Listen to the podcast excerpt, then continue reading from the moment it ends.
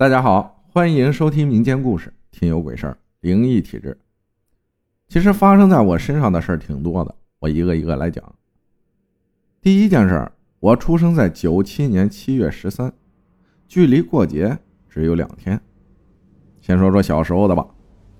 小时候学习不好，被大姑带走了，去她那边住和上学。她家旁边邻居啊，有人得了甲状腺癌去世了。我们晚自习回家。必走的一条路，而那个人就埋在路边。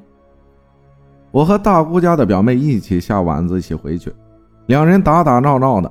突然，我看到坟墓那边站起来了一个人影，很高很高，大概有两米多，一步步走向我们，速度很快。我看到这儿，大喊一声，拉着表妹就往回跑，惊魂未定的去别人家，让那家人带我俩回去。而后，我问表妹，她有没有看到？表妹说，她看到了两个人影，一左一右的飘过来，想抓我俩。第二件事儿，寒暑假在家，因为我小时候啊，父母都在外打工，我就和奶奶一起睡。睡到半夜的时候，我就感觉有人在抚摸我，并且喊我的小名。我看了看奶奶睡的姿势是背对着我，我就觉得有点奇怪，因为那种感觉很熟悉。也不是奶奶抚摸我的感觉，隔天我就慢慢的回忆，是我姥姥回来看我了。再过不久我就病了，浑身发冷，奶奶心疼我，就给我盖了四五床被子，我还是很冷，脸色白的吓人。后来问了大仙儿，说是我姥姥不放心我，老是回来看我，受姥姥的影响，所以才生病，并且教了我奶奶。让他半夜插三支香在我的屋门口就行了。奶奶照做后，我隔天起来就好了。第三件事，我那时候已经是初中了。有一天，我和家人一起在院子里吃饭，吃完后，奶奶说去村里遛弯，回来再收拾。就剩我一个人在家，大门也没有关，我就和家里的大黄一起在院子里玩。突然，大黄目露凶光，尾巴夹紧，一直对着那个桌子叫。一边叫一边推着我往屋里走，剩下大黄在那里叫，喉咙都叫哑了。我害怕极了，瑟瑟发抖的躲在被窝里，打电话给我的爸爸，叫他回来。声音很大很急促，他听到这样就知道是怎么回事了，就赶了回来。回来后，狗就不叫了，一个劲儿的去喝水。后来把这个事情和村里的大仙儿说了说，大仙儿笑道说。有只饿死鬼看到我家大门没关，也没有贴门神，加上碗筷没收，以为是给他吃的，他就来了，并没有恶意。从那以后，我家再也没有吃完饭不收碗筷的事儿了。第四件事儿，那年我初三，我住叔叔家，叔叔一家在县城边上的一个村子里租了一间房子，那个房子后面就是一个大坟墓，前面是芭蕉林。右边往后一点是一个垃圾场和坟地，因为离县城比较近，就租了下来。和他们在一起的还有一家人，我称呼他为三伯。三伯有五个兄弟，后来都前后因为一些原因死了。三伯喜欢喝酒，留着一头比较长的头发。有一天，他不知道为啥自己买了一瓶中药，去后面坟地边上的大槐树下想自杀。被三伯母和我叔叔发现了，带了回来，问他为什么要这样，他像刚刚睡醒一样，说不知道怎么回事。再有一次，又一天下雨，三伯拿着绳子去那树下上吊，具体的我们都没有看到怎么回事。听他回来和我们说，他那天好难过，一直听到有人叫他去树那边玩，然后就上吊了。马上断气儿的时候，有一道闪电把树干给劈了，他得救了，但是也受伤了，在床上躺了接近半个月。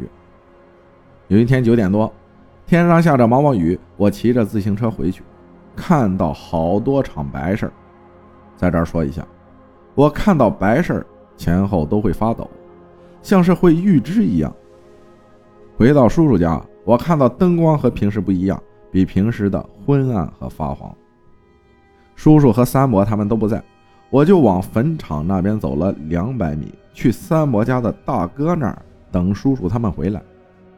半夜十一点多，叔叔带着三岁的表妹回来了，让我带着表妹一起睡觉，并把诺基亚的按键手机留了下来，对我说：“三伯骑摩托车撞电线杆上去世了，现在他们要料理后事。”我害怕极了，带着表妹就窝在床上睡觉了。半夜两点多，电话响了，表妹嫌弃他吵，就接了，然后递给我说是三伯找我。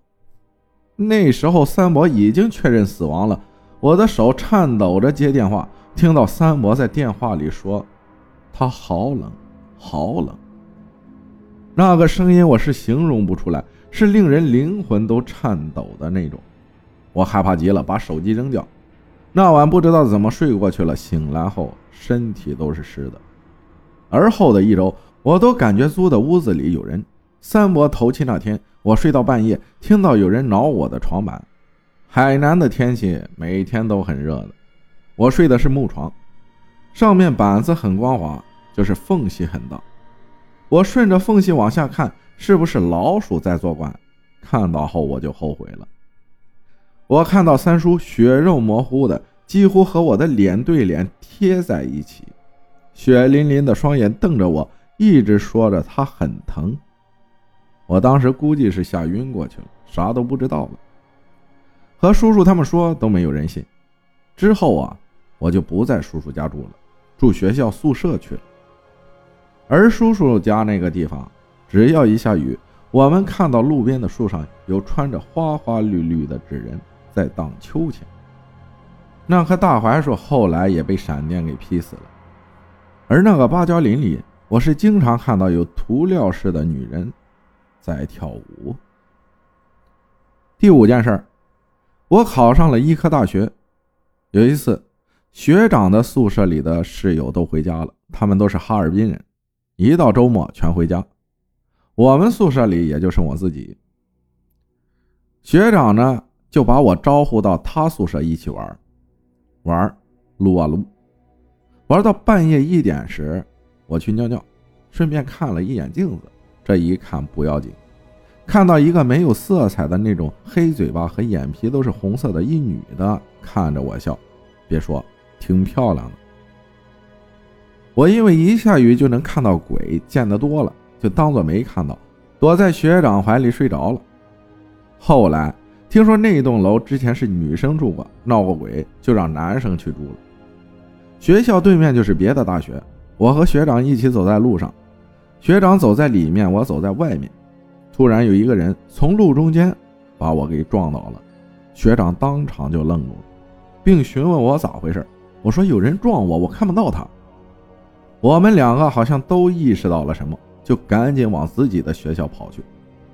那时候还是大白天。转眼大三了，我们搬到了学长那栋楼。学长在五楼，我在六楼。半夜我起来尿尿，东北的夏天凌晨三点多就特别亮了。我尿尿啊，喜欢仰着头哈着气，不经意看到对面女生宿舍四楼到五楼之间有一个全白的女的在挨个扒着窗户往里面看，吓得我都尿到手上了，赶紧洗手睡觉了。第六件事儿。我已经毕业两年了，这阵子就一直在家。疫情期间，我一到下午就三十七度二，去医院检查，啥事都没有。连着一个多月，我差不多就快绝望了。问问同事哪个大仙厉害点我同事说他爸爸就可以。隔天我买了好多贵的烟和水果就过去了。同事的爸爸说，我有两个大伯，因为出生都不到一个月就去世了。一直在家跟着我，在这期间，有一次睡觉不关窗户，我半夜突然睁眼看到一个人长得和我一模一样，往窗户外面跳。再一次早上八点了，我闷着头睡觉，突然全身都不能动了，只见我的被子在一点一点的往下拉，拉到鼻子以下，我就恢复正常了。后来问了同事的爸爸，那两个是我大伯在帮我。拉被子是怕我给憋死了，说他们从小就一直帮我，不然我看到的那些鬼早就把我带走了。但是因为都没人知道他们俩，过年过节的也没有人给他们焚香烧纸，导致一直在跟着我。之后我往家里打过电话问过，我的父亲确实有两个早夭的哥哥。感谢多巴胺分享的故事，谢谢大家的收听，我是阿浩，咱们下期再见。